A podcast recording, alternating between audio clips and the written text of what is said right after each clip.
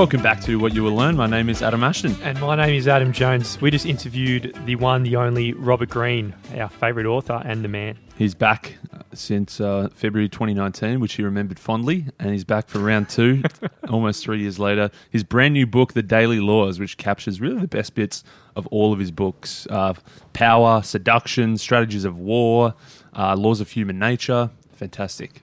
If you've been listening to the podcast for a while, he needs no further introduction. So let's get into it. Mr. Robert Greene. Thanks so much, Robert Greene, for your time today. We're so excited. Uh, we're just telling you how you're our number one author. We've read over 300 books, and you know three of yours are in our top 10, and Laws of Human Nature is our number one. So uh, absolutely stoked. And I'd, if I just say the one effect we've had, sort of represented at the start of your book, your new book, The Daily Laws, and you say, consider the daily laws as a kind of, and I'll butcher this word, but Bildungsroman. In these stories, the protagonists are quite young, that wasn't bad. naive notions. Yeah. That's better than it. usual. it, slowly, the author uh, lets the reader shed themselves and their various illusions, and the real world educates them, and you emerge enlightened, battle tested, and wise beyond their years. Wouldn't quite consider ourselves enlightened yet, but we're on the way and definitely a lot less naive. So, uh, have you? Is this been one of your goals as a writer to just sort of bring a sense of reality and, and to all the the readers that you you write for? I think so. You know, I can largely base it on my own experience. Um, when I emerged from university, like a lot of young people, I was full of all kinds of notions, ideals, etc. And then you enter the work world and you see that it's not what you expected. It's completely different. Nobody kind of helps guide you to what you're going to be encountering. You know, your parents don't teach you about the political games going on. University certainly doesn't. And then suddenly you're confronted with the reality, and it can be very brutal. And um, excuse me one second. I'm just getting my tea here.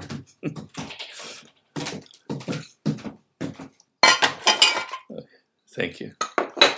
Um, so, you know, and so that, that's been always the the impetus behind my book. So, the Forty Eight Laws of Power. You know, I kind of entered Hollywood in the early late '80s. Once again, filled with all these illusions about you know the film business and the creativity involved in writing screenplays, and then soon enough, I had to confront the fact that it was really just about power it really wasn't about creating films that people were obsessed with power. And nobody kind of writes about this. It's sort of like our dirty little secret. It's our dirty little laundry that no one wants to reveal.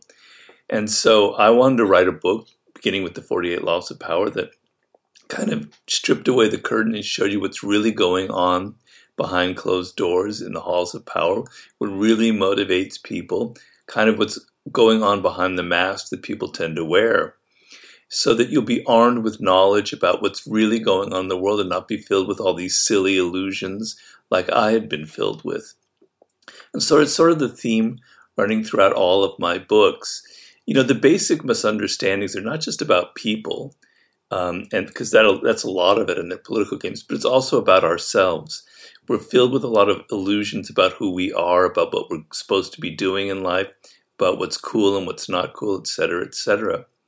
And so I want to kind of educate you in what I consider to be the, the most powerful attitude you can have towards life to be able to see through all the bullshit that's in our culture, that's on social media, that we kind of swallow, absorb from our parents, from our teachers, etc., and give you kind of, um, you know, kind of dip you into reality, giving you a straight shot of it, so that you won't make the kind of the classic mistakes that I have made in my my early years.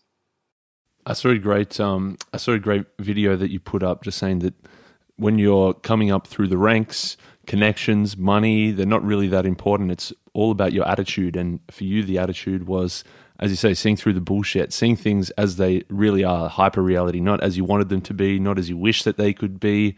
How did you start to see through the bullshit? It's it's pretty easy to not see through the bullshit. It's pretty easy to just keep looking at the at the nice, fluffy way you wish the world could be. How did you start to cut through that and, and look well, at the real world? Part of it's my own nature, my own proclivity. Since I was a child, I've always been kind of an observer of people. I never took their words for reality. So when people said that this was what their intentions were, blah, blah, blah, I always like to analyze what I thought was really going on. I didn't listen to what people said, right? Um, but then the real kind of inspiration for it, what really educated me were the mistakes that I made. So for, and they're very painful mistakes. And so when you go through these kind of painful mistakes, you can do one of two things. You can either get all angry and blame other people and say, it's this person's fault, they did this to me, and sort of assume that you're the victim. Or you can try the opposite tack, which is maybe I'm partially to blame for it. Maybe I did something wrong. Maybe there's something in me that is causing these things to happen. So when I was, I can't remember how old I was, it was late 20s, let's say, I was working at a job in, in television business. And the job was to find stories that would eventually be put on television. It was kind of a documentary style. And I was by far the best researcher there. I had, if the percentages were there, like 60, 70% of the stories that were filmed were my own, even though we had a team of like 10 people. So I was producing at an incredible rate. But the, my boss was really, really unhappy with what I was doing, and she was kind of torturing me about it, as if I something was wrong with me you know, but I was producing, so I didn't understand. And then basically it came out that she thought I had a bad attitude. And I didn't really have a bad attitude, but she was kind of making me have a bad attitude. And then eventually I quit. I was probably going to be fired soon. And it was kind of irritating to think about. But then as time passed, I thought about it deeply and I decided that I had outshone the master. Law number one never outshine the master that in trying so hard and trying to prove that I was the best person there, I was kind of tripping on her ego and making her feel a little bit insecure that maybe I thought I was better than she was. And so afterwards, you know, it was very kind of why would I be fired or or you know be be in the in the shithole when I was the person producing the most the best work. And you know, it was like a, a riddle. It didn't make sense. And so then I eventually figured it out. So through the kind of negative experiences I've had, and there are many others because I've had many different jobs, I kind of go through a process of self analysis, right? I step back and I go, maybe it was my fault in this case. Maybe I did have an attitude. Maybe I did think I was better than she was, and maybe it showed up. Maybe I could have played the game a little bit differently. And that's sort of the beginning of kind of crafting what I call a realistic attitude. Mm. I guess with that that outshine the master, it's something that well, you've obviously had a powerful experience with it. Ashley and myself have had different experience with it. Uh, what sort of people who say if they're managers are not insecure? Because I feel like sometimes you know we might catch ourselves always trying to not outshine the master, but you know sometimes the manager might want the best for you and actually want you to try and shine. So you know how do you un- how do you know if someone's secure enough for for you to actually shine as bright as you possibly can, for lack of a better better phrase. Well, you can get you can get a sense of people very early on, very quickly. We, we're we're not bad at this kind of game. You get a sense that you're dealing with someone who's very insecure.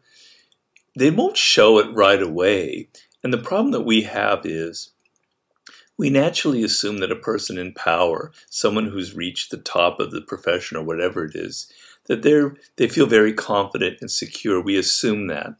But the truth is that the higher up you rise in life, the more insecure you tend to become.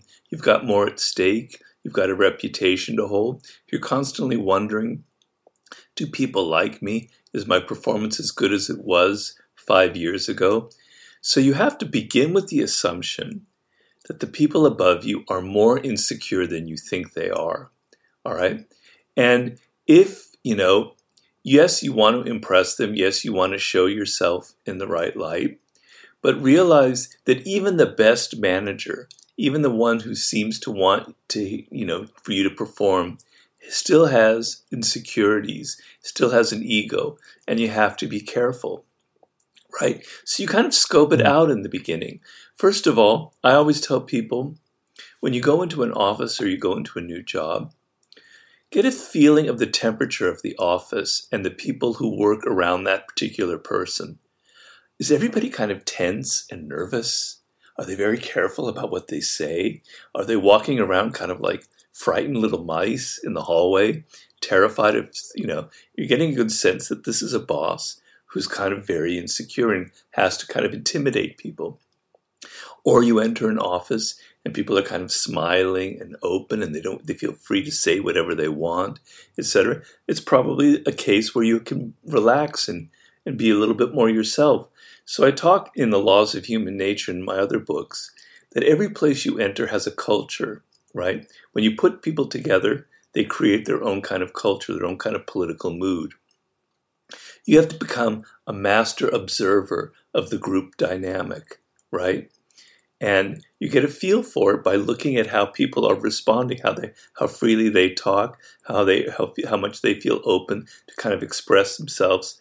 You need to be able to fit in. So if it's a really tight, kind of closed, you know, stick up the butt kind of atmosphere, you better be a little bit cautious, particularly in the beginning.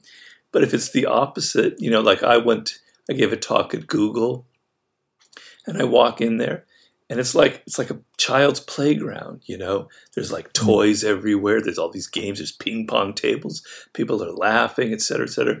Then I go to Microsoft. This was before I went to Google, but Microsoft. It was the exact opposite. Everyone was so. It was like Soviet Union in the '60s or something. So you get a feel for the place, and that will kind of tell you whether you have a little more license to do some shining or not. Yeah, there's so much in that. One one of the things you say in mastery is that uh, if we're trying to reach mastery, the only way to fast track development can be, you know, through finding a mentor. Um, for a lot of people out there, you know, they might not have the such a high status that the quality of mentors that they can attract you know will be anything close to what you might get say through books and um, and you know different authors around the world like yourself. So, uh, how can people get most out of say the mentorship through books if that's their way of getting their mentorship? Well, the first thing I would say is you have a better chance of finding a mentor than you think you do, a real life flesh and blood mentor. But the thing is, you have to be able to offer something to them, right?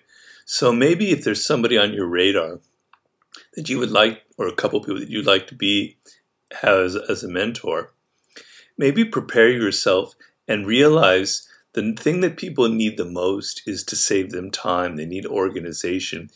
You're probably obviously going to be younger than the person who's your mentor.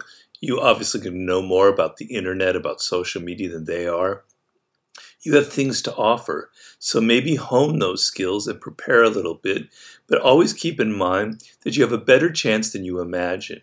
Because in the world today, people like myself, we're working so hard. We're so have so many obligations. We're much busier than we ever were before.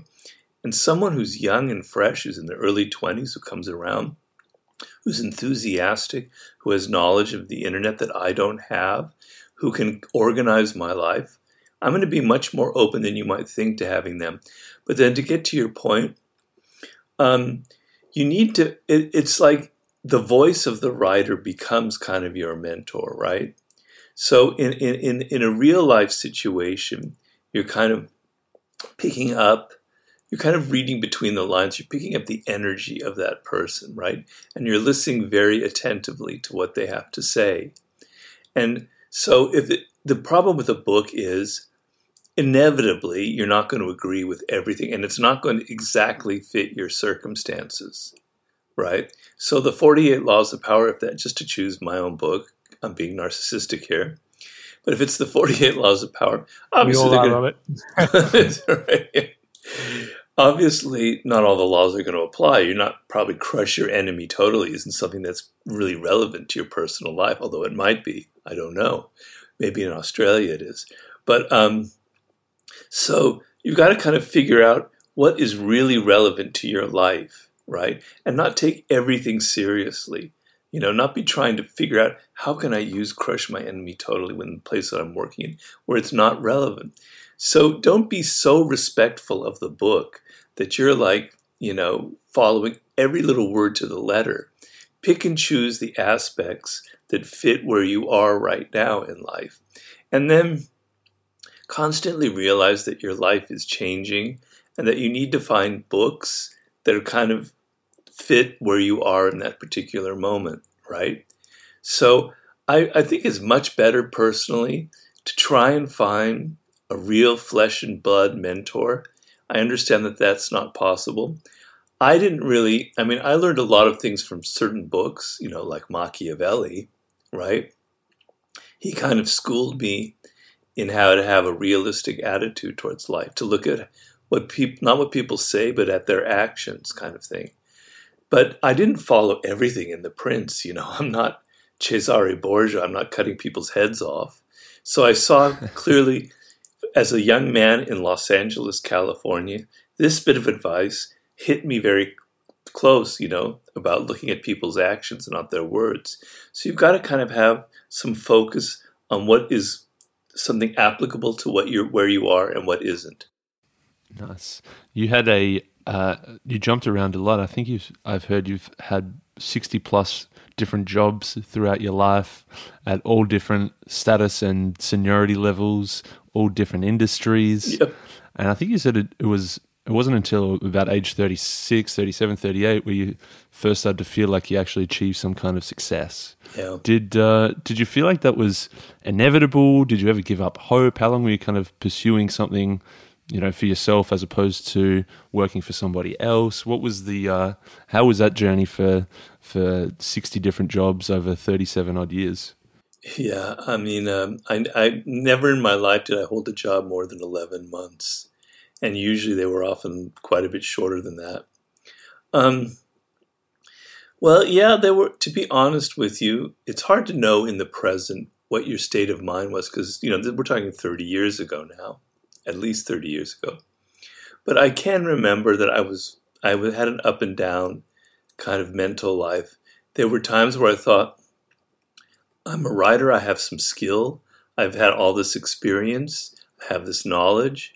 I know I'm meant to accomplish something in this world. So I, don't give up hope, I would be telling myself. Keep trying. But then there would be obviously moments where I'd get extremely depressed. And I can even say some moments I maybe even felt faintly suicidal. Things weren't clicking. I felt like I deserved to be able to get somewhere, but I just didn't know how. I couldn't figure out, I couldn't solve that riddle of what exactly I was meant to accomplish. I tried journalism, when we're talking about writing. That didn't seem like a good enough fit. I tried writing novels. I guess maybe I was too young or I wasn't disciplined enough. That wasn't working out. I tried writing for the theater. I tried writing screenplays. I didn't like the fact that I had no power in writing a screenplay. It's also wasn't a process that I enjoyed. What is it, you know? So at at the very bottom, when you reach that bottom, when you feel really low, sometimes you can sink even deeper. And when you sink even deeper, you kind of give up and you go, damn it, I just got to go to law school or business school or I got to start working at a restaurant. This isn't going to work out. But I had a, a, a floor that wouldn't let, or something, I don't know what the metaphor is, that wouldn't let me sink further down. And basically it was, I knew that there was something in me, that, that I had something that it was meant that it was could come together in some way. So I even when I got low, low, low, I would kind of bounce back up because I had this kind of genuine faith in myself. And a lot of people they don't necessarily have that, and I understand, and I feel very bad because it's easy to give up. That's the easiest route to take, and I probably was at certain moments I've kind of you know um, flirted with that. But mastery is where I really address that issue. So if you're clear in your 20s, particularly, of what you are meant to do in life, what I call your life's task, you know, your destiny, like I'm meant to be an entrepreneur, I'm meant to be a writer, I'm meant to be an athlete, I'm meant to have the best podcast in Australia that ever existed, whatever it is. You've got a frame of reference. You're not lost, right? you know this is what you were destined to do. And then you try different things and you explore and you figure out, I like this, I don't like that. But when you have that kind of sense of, I am destined to create something, I'm unique, there's something special about me, and each person has that. If you can figure out, as I call it, to solve that riddle, then you'll have that kind of ground that you won't sink below, and it'll kind of keep you trudging, even though things aren't necessarily going so well in the present. Mm. You mentioned how you've you almost had that moment. You're like, "Fuck it, I'm going to go and do law," or "Fuck it, I'm going to go and work yeah. at a restaurant." I mean, everyone's probably had those temptations. What are these forces sort of, you know, pulling at us in that direction? So if we can better understand it, then maybe we don't, you know, succumb to that temptation. Well, the most obvious force is to survive, to eat, to be able to pay your rent, to be able to pay your bills, you know. That was staring me in the face. And um, so you have to, you know, that's everyone's going to be facing that at, at some point. And I understand you can't like go through life saying, I want to be a poet and think that you're going to make a living writing poetry because it's just unrealistic. You've got to find another way of doing it. So it's a mix of being practical and then being having some sort of ideals about who you are. If you're too realistic, then you won't have the energy and the drive to kind of keep pushing yourself forward. But if you're too full of those romantic notions of what you'll want in life, you'll never be practical enough to make it happen in the moment, right? So it's kind of um, a, a, a, balancing act between those two things, you know. And I had a I had my own way of doing it, which I don't know if I don't say is necessarily the best. It was my way, which was here in Los Angeles. I kind of realized Hollywood is not for me. I don't like it. But there was money to be had in freelance jobs. I could work three months working on a film. I would make good money for myself and then I would quit the job and I would spend six months writing. And then my bank account would reach like $10 and oh, I'm not going to be able to eat. All right, then I'd get another horrible soul soul sucking job that would pay my bills for another three months. So I could keep, of course, if I kept on doing that into my 50s, that wouldn't work. That would be, you know, I, I wouldn't have the energy or the drive. But for a period of time, so what happens to a lot of people is they give up and they go for that big paycheck. They go, I can't handle this anymore. I, I wanted to be an artist or whatever it is. I can't handle the grind. I'm just going to go to law school. I'm going to go to business school. I'm going to get the big paycheck. And I understand that that's very human. I don't necessarily denigrate that at all. The problem is, is that it's not really you. It's not really something that excites you. It's not something that you're emotionally connected to. Yes, it will pay for your bills, but paying your bills is not everything in life. You also have to feed your soul. You also have to feel excited by what you're doing. Otherwise, you're in a trajectory, excuse me, you're in a trajectory by the time you're in your 40s where you're going to feel a little bit burned out. And, and that soul sucking nature of your job is going to start really weighing on you. And you'll find yourself, you know, going into drugs and alcohol and, and, kind of behavior patterns to kind of help you know deal with the, the fact that you're not living up to your youthful expectations.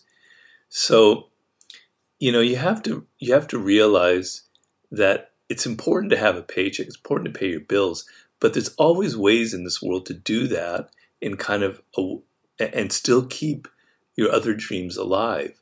So you could go get that job that you really hate but you can also be going to night school and taking other classes and things that will eventually in a year allow you to quit and go more in the direction that you want, right? So just realize that that it's important to be practical. It's important to have food on the table. But if you give up everything for that, then you're going to eventually you're going to pay a price for it, I think. Mm. On that process of mastery, um, on this topic. So that you know you start off discover your calling and cultivating a unique seed, and then an apprenticeship, and then um, creative active. Do you do you see this as something a dynamic thing that you actually you know do multiple times in your life? This process, or is it something that you know you, you nail it once, you got the one calling, and then you go through the process only once, and that's about it. Well, some people have have different trajectories. Um, you know, I've I've had people that I've encountered in life who kind of figured out their life's task in their 20s and went in a certain direction. And then they're they kind of have a restless nature, and they figured, I want more. This I'm getting a little bored with this, and then they would um, figure out something else, and they would try some other. Oh, damn it! Sorry. Um, Siri sometimes interrupts me. Um, oh, and here she is again. Go away, That's Siri. God, you said, you said her name now. You've Um, well, I, I mentioned her name. She anyway. Um, so, so sometimes, yeah, if you're you, you have to know yourself. That's the most important thing in life. That's what's inscribed on the Greek temple at Delphi in ancient Greece. Know thyself. Knowing who you are is the most critical thing. So, if you have that kind of restless nature where you love mastering a particular field, and then it reaches a point where you're curious and you want to do something else, then that's fine. But the main thing is to not be a dilettante, to not like try for a year or two to be a musician and then give up and then then go try and work on Wall Street for a year or two and then give up and then try and, you know, do something else. You're never going to master anything. So if you spend the 8 years becoming a great writer but you want something else in life, you want to do some science, all right? Now go master some field of science and maybe eventually you'll combine your new knowledge of science with your writing, which will be even more brilliant, right? So, um, you know, but the thing is, you want to have some kind of direction, some kind of focus. Now, your question is, does this process go on through your life? Yes, it does, but not in the same way. So, you continually want to feel like you are an apprentice, that you are learning, right? So, the, the idea of being excited and wanting to learn and wanting to develop new skills is to me the essence of, of being a, a genius, of being a true creative person, right? You don't settle. What happens is as you get older, as you get into your 30s and 40s, your ideas start to harden, they start to freeze up. You think you tell yourself, I know all the answers. I'm so brilliant, I figured it all out. I don't need to learn anything else. You're not maybe telling yourself that, but unconsciously, that's how you're feeling. And you get more and more closed to anything new or different in your life, right? And you stop learning. And then eventually your work kind of reflects that. It kind of becomes lifeless, right? So you want to feel like you're a child, continually putting yourself back in the position of a child. You're curious, you're excited, you need to learn more, you need to go through the uh, kind of a, a, a sped up apprenticeship process again where you're observing and learning and developing new skills. It's not the same if I now wanted to learn or, or go in a different direction. It's not the same as when I was in my 20s where I'd spent eight years, right, doing something and then dropping.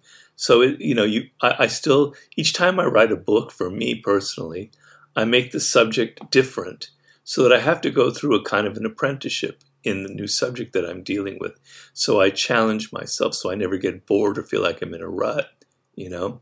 But that's kind of that's kind of how you have to approach life. You have to know yourself and whether you are one of those restless spirits or whether you feel comfortable. If you're somebody who's comfortable who wants to master music or chess, just know that you have to continually find new challenges in your life or it's going to become stale in some way. It's incredible, incredible advice.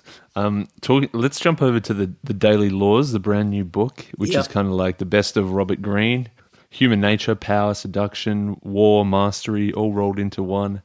How did you go about breaking down all of that stuff into you know twelve monthly uh, you know actions plus then the three hundred sixty six daily tasks? It would have been a it would have been a lot to try to to get into Yeah. that perfect sort of tw- annual sort of training for the whole year. Well, I had I had somebody help me. Obviously, I didn't do it all myself, but basically, we would look for the passages that seemed the most kind of the strongest, that seemed that seemed to be you know to have the most kind of and that I know that readers really responded to, right? So, you know, and and also kind of summarized an idea in in the most powerful way. So if you begin with the with the idea, which the which was the germ for this book, that I want people to slowly absorb my way of thinking on a day by day basis, you know, kind of that realistic attitude I was talking about, where you're able to look at yourself in a realistic way, you're able to look at people in a realistic way, you're able to look at the world and the trends going on in the eh, in, the, in that realistic vein. If that's the starting point, then I have to choose passages from my books that kind of exemplify that, that hit the hardest in each of those different areas, right? So, for instance, I have that idea of alive time versus dead time that Ryan Holiday, my former mentor, mentee, um, really liked. And I knew a lot of people talk about that. They're really excited about it. It's kind of an interesting idea. All right, that's obviously going to be a passage. All right, now I have to find 365 more of those. so it was a bit arduous. And then it had to have a structure. You know, it can't just be a mishmash of the of, of you know those kind of greatest hits because it'll be incoherent. It won't mean anything. So there had to be a structure to it, and I decided the beginning of the year should be about mastery, about figuring out your career, because it's often the time where the new year is there and we're kind of reassessing our life. You know, the cliche of new year, new you, and you're kind of wondering whether whether I'm in, going in the right direction. So it seemed like that was the best place to kind of touch upon life's task and mastery. And then it kind of just sort of fell into place where then then I examined power and manipulation and dealing with toxic people. Sort of like you, you figured out what you're meant to do. Now you're going into a job. You have to deal with all these awful people somehow. So that was sort of the next through line, the next three months. And then the following three months were about persuasion and influence and seduction, which is a key theme in all of my books, and strategizing. And then finally, the summation of it all was human nature and knowing people and knowing their psychology on a higher level, kind of ending with my new book, The Sublime, in the month of December. So it kind of had a, a narrative flow. It's not it's not too tight because if it was so tight, I think it would be kind of irritating.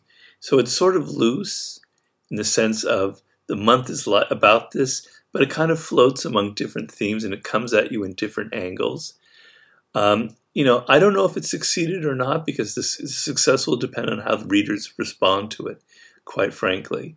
It was harder because my other books, I'm able to control very, in a very forceful way, how things kind of play out, the logic behind it.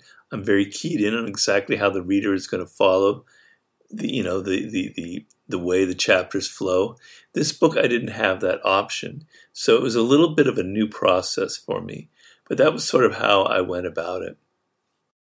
Through uh, through a lot of your books, like seduction and, and power and strategy and everything, um, there's a lot of ideas in there that can be applied to launching a product and the marketing process.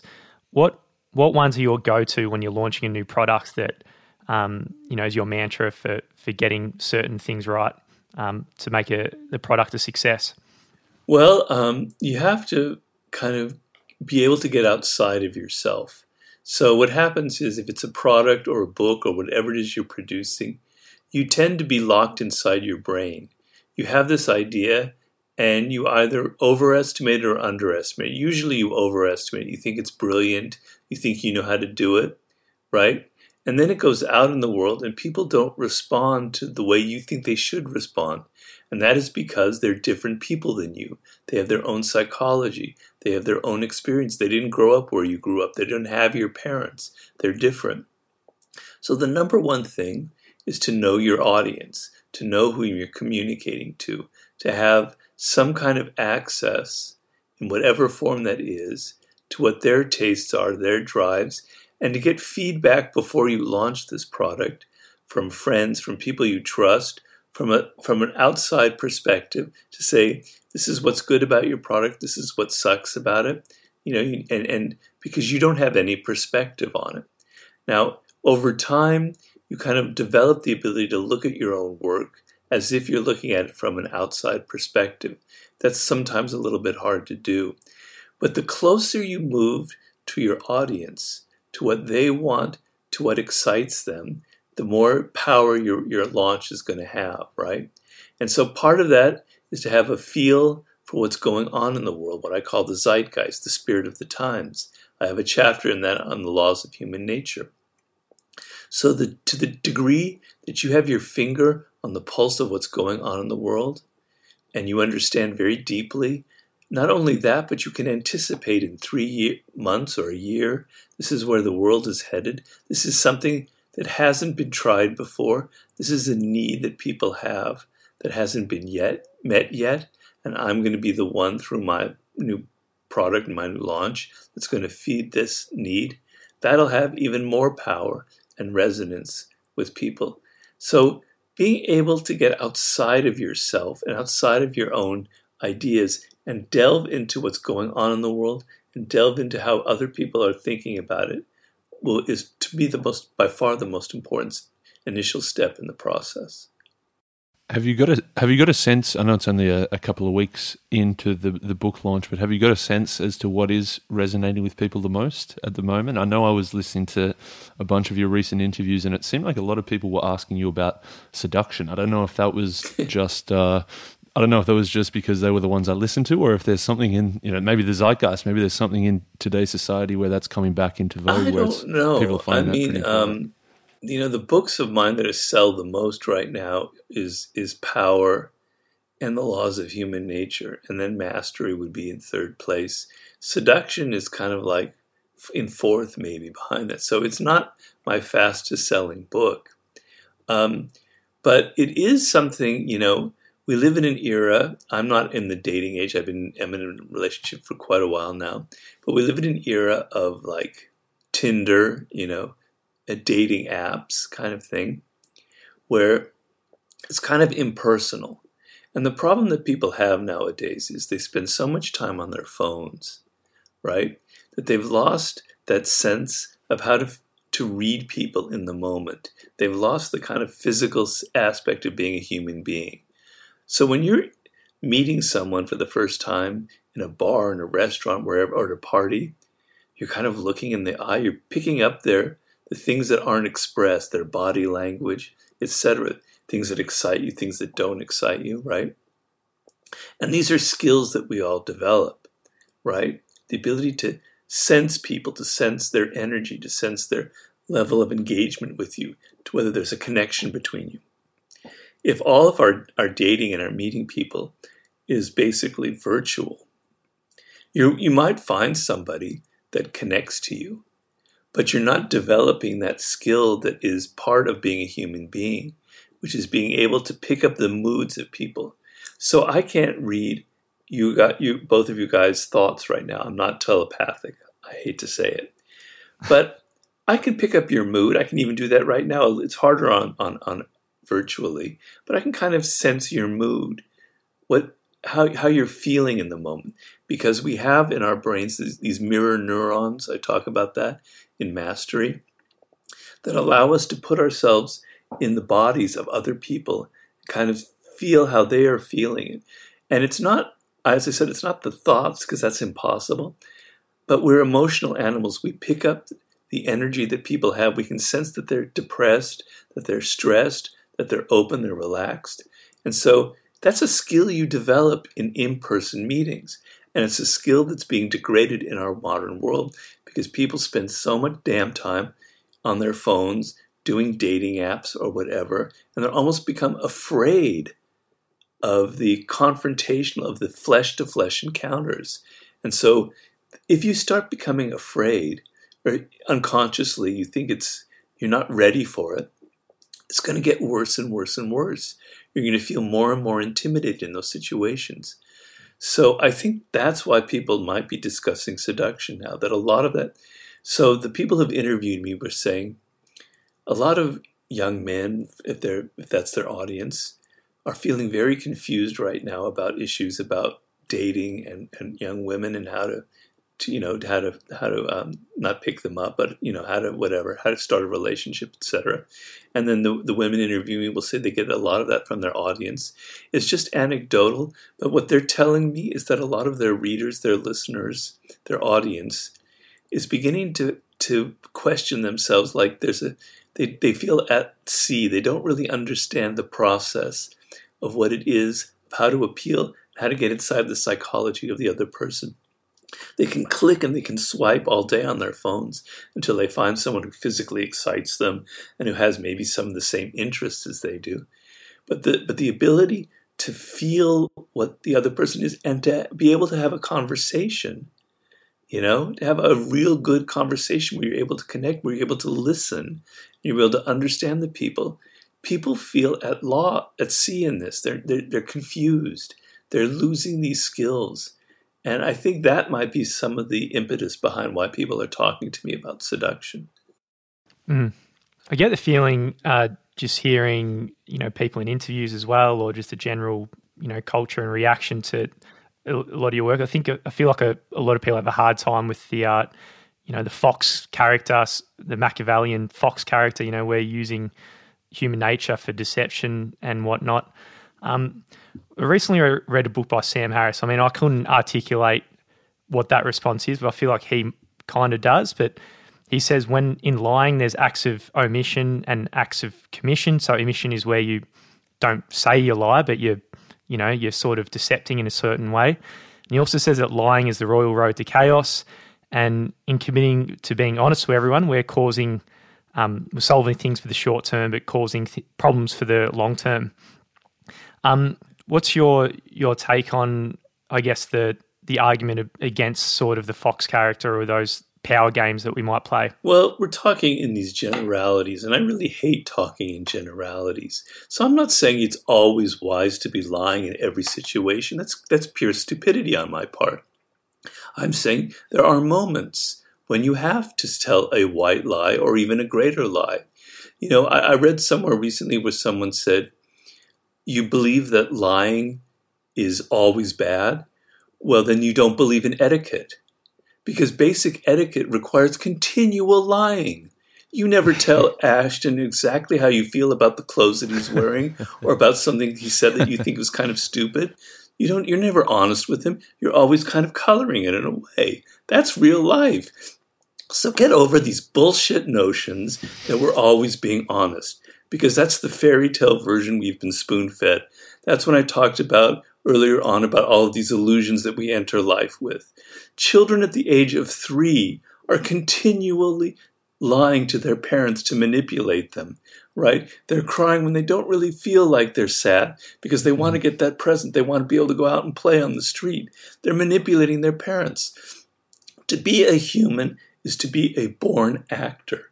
We learn from very early on how to mold our face, our gestures, to get the response that we want from other people. And there's a brilliant American sociologist whose books I love called Erving Goffman. I can't remember the, the title of his most famous book, but basically, he analyzed how in all social interactions, in virtually every realm, people are play acting, right? They're listening to a script, they're kind of telling a story, they're not being truthful, right? It's not like the kind of overt lie when President Trump says something that's obviously not true and it's like a really ugly lie. You know, we can all see through it. These are shaded white lies, those kind of white lies that we tell in order to be socially accepted. You are, I don't care who the hell you are, I don't care what writer you are, you're doing that all the time, every day. Then there are the bigger lies. There's the more manipulative ones that I discuss in the 48 Laws of Power. Yes, sometimes that kind of overt manipulation will bite you in the butt, and you, you have to be careful with them. But believe me, there are plenty of powerful people in this world who have lied, who've deceived, who manipulated, who never once paid a price for it. So get over also this kind of fairy tale illusion that you will always pay a price for your lies, because that's not how it works in the world, right? Okay, so you have to have your own ethical compass in life. You can't get it from Sam Harris. You can't get it from Robert Greene. It has to come from you from within. I'm not comfortable with doing this. I'm not comfortable with saying, I'm not comfortable with being manipulative. I'm fine with that. I'm just telling you in my book, don't be naive because there are other people out there who will be playing those games on you. And you may not want to play them yourself. I'm not someone who's comfortable overtly manipulating people. It's not my nature. But you don't want to be this, the, the, naive little innocent lamb going through life, being everyone is honest and truthful. Can't we just be ourselves? Blah, blah, blah. And meanwhile, all these people are playing games with you, and you get a world of hurt. You know, you get a lot of pain in your life. So I hate these kind of black and white right you know writers who say this about lying and deception because it's not the truth we live in a world that's not black and white. There's a lot of grays in between. There are moments where the white lie is the only thing you can do, and there are moments where being honest is the right method. So that's, I don't know if I'm answering your question, but that's sort of my approach. Hundred percent. I think is. I must that admit, I didn't. is- Un- I didn't understand that question at all, but that was a fantastic answer. Oh, it was a phenomenal answer because the book is black and white, right? It says it even has a go at white lies and tries to explain how white lies in any context is a bad thing. So, it, so I think, yeah, that's exactly a great answer. to Really? go against that. I It does, understand. yeah. That, I thought, okay, uh, wow. it's a Yeah, 40 okay. page book, so uh, it might be Oh. worth having a read and then, and then pull it Is it apart. really? no, Is it it's a really short book. Oh, okay. Yeah, there's a bit of a cash cow, maybe. Um, is that Siri in the background again? What's that? No, no, no. It's just my, my landline. I'm on. It's just ignored. It's gonna be. It's it's telemarketing here in the states. You know, spam. all good. Um, Um, it's we Okay. last um we last we last spoke to you in February 2019. Actually, when you you did? sort of- You interviewed me back then? we did not long after the launch of uh, the Laws of Human Nature. Not Really? long after the bee sting and the God, I'm stroke, getting old, actually. man. Jesus, I can't believe it I don't Well, remember that. Well, Wow, since since that then, makes I me guess, really feel like something's like pieces of my brain are falling out. But anyway, Oh, we're not, we're not, we're not too, we're not that uh, memorable, yeah. we're not that memorable. oh yes, you are. Yes, you are. I'm, so, I'm sorry about that. Anyway, go ahead. Uh, I was just going to say, obviously, like in those two and a half, almost three years since we last spoke, you've uh, gone through the the bee sting, gone through a, a stroke, a global pandemic. Uh, you've launched the Daily Laws. You're working on the brand new book, uh, The Sublime. How is uh, how's the last couple of years been? And we're, we're pretty curious about the the new book that's coming as well. I know we've only just got a brand new book from you, but we're Yeah. also excited for the next one too. Well, that's good to hear. Um, well, it's been a weird, you know, I actually, before, if we spoke in 2019, my stroke was in 2018. So, um, you know, it's, how, what can I say? It's, it's been a wild ride. It's been up and down, a lot of pain, a lot of things that I wish I never had to deal with. But then there are people, obviously, with COVID who've dealt with a lot worse than I am. I'm still alive. I still have most of my brain here. Um, but I lost, you know, the ability to walk really well, so I can't like go out my house and take a hike. And the things that gave me a lot of pleasure, my swimming, my hiking, my bicycling, has just suddenly been taken away from me, and I still can't do them. So I've had to develop mental skills that I never had before, patience that I never had before, acceptance of myself that I never had before. And it's been tough. I don't want to gloss over and paint this picture of this person who's got it all together and who's figured it all out and is so insanely powerful because I've had some moments of, you know, what am what's going on here? I, I can't deal with this. But I've been dealing with it and I'm getting better and I'm learning about my own limitations. And then, of course, the pandemic hit. Um, and that was insane here. You know, I mean, I don't, obviously, in Australia, it was, you dealt with it in your own way. But, um, you know, it, it, I never, we, none of us have ever been through anything like that, right? And the levels of fear that we had about going outside, I mean, we don't really experience that so much right now. But that weird first few mom- months where we didn't really know what was going on, and we were washing our hands all the time, and doing all these kind of weird things, you know, it kind of played a game on us and it, it mentally, and it kind of, I don't know, it made us more fearful than we maybe necessarily had to be, although it really did have to be cautious. But we were operating in, a, in kind of sort of a lot of ignorance about what was going on. So that was a weird time. And, you know, obviously a lot of people, it was very, very, very painful.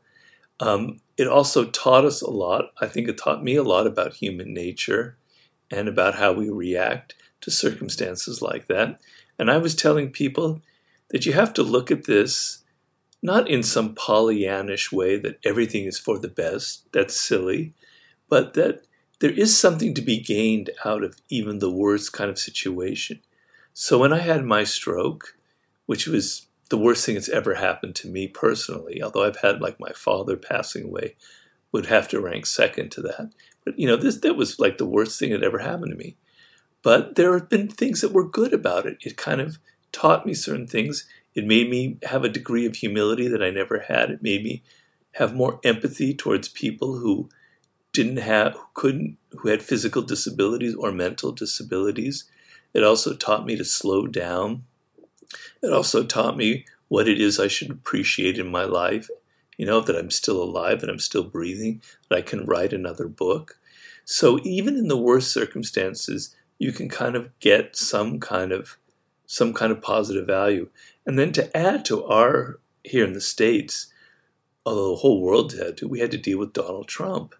And Donald Trump was like having a crazy uncle living in your little bedroom for four years, yelling and ranting. And you can't get him to shut up and you can't shove him in the closet.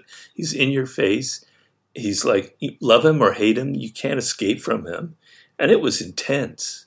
You know, I happen not to have been a great fan of his. That's putting it mildly. But I don't want to get po- political here. That's not our point. It's just that that kind of insecurity about America, about what's going on in our country, which we're still dealing with, and the pandemic, it was a rough, weird time, interesting time. I don't think I've, I've never been through anything like that in my life. And my mother, God bless her, who's 94, she's, she's, you know, she's been through the Great Depression, which was in some ways obviously worse. But to her, this was like the, she never experienced anything quite like this either. So, mm.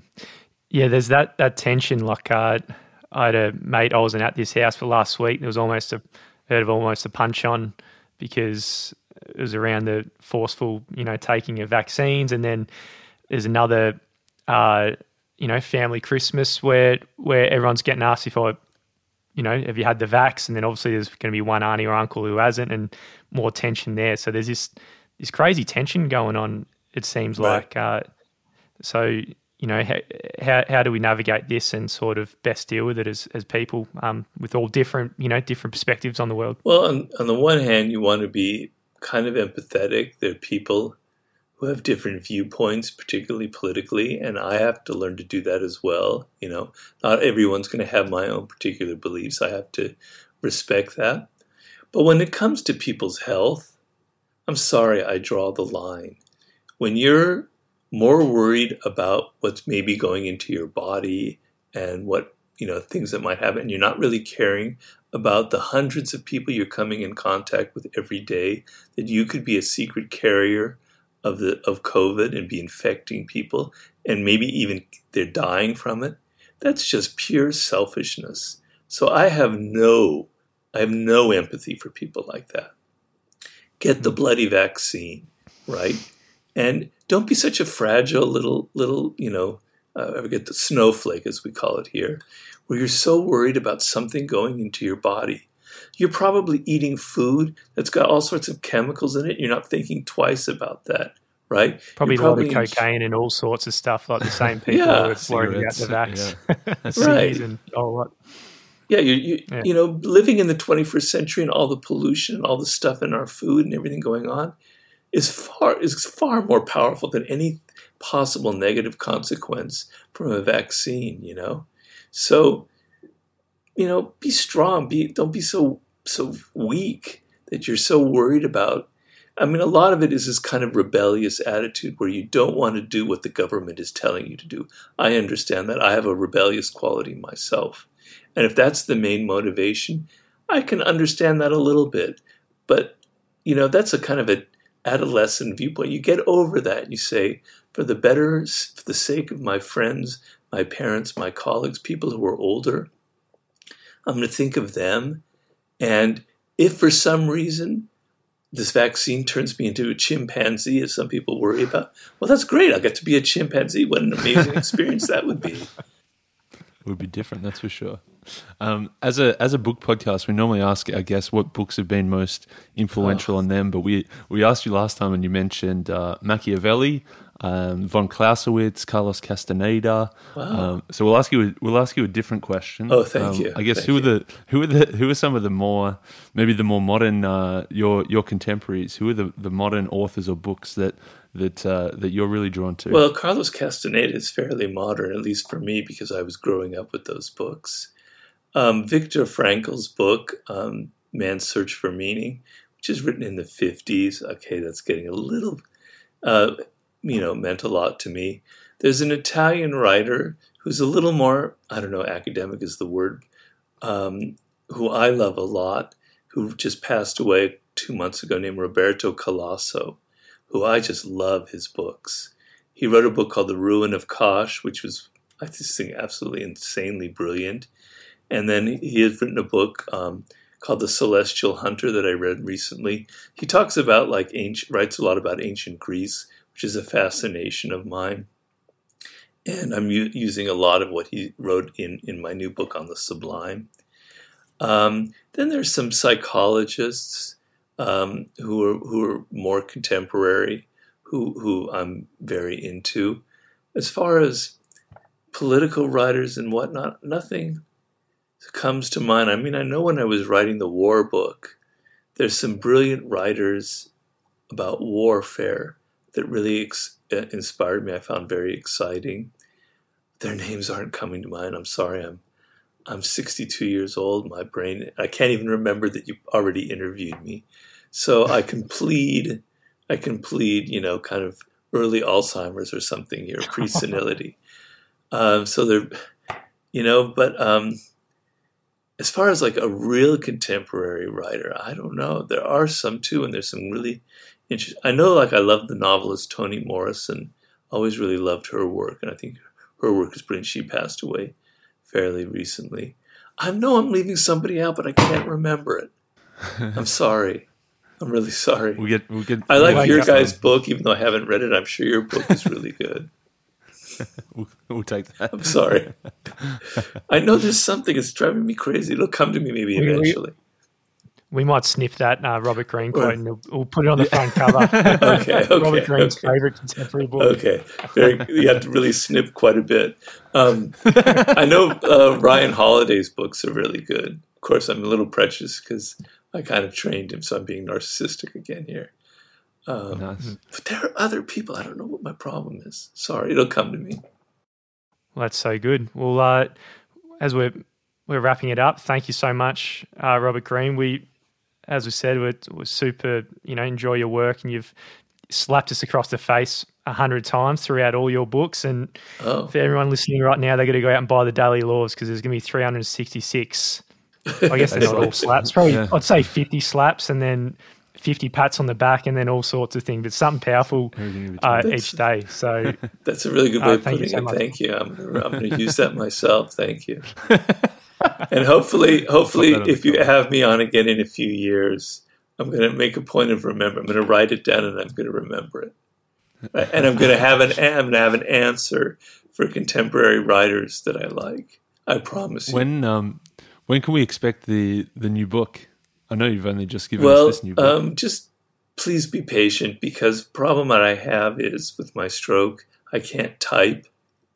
So I have. I'm like somebody from the 14th century right now. I handwrite everything in a notebook, and then I rewrite it in a notebook. It's almost like a medieval text or something wow. with things in between and all sorts of pencil marks. And then finally, I have to dictate it into my computer because I can't type.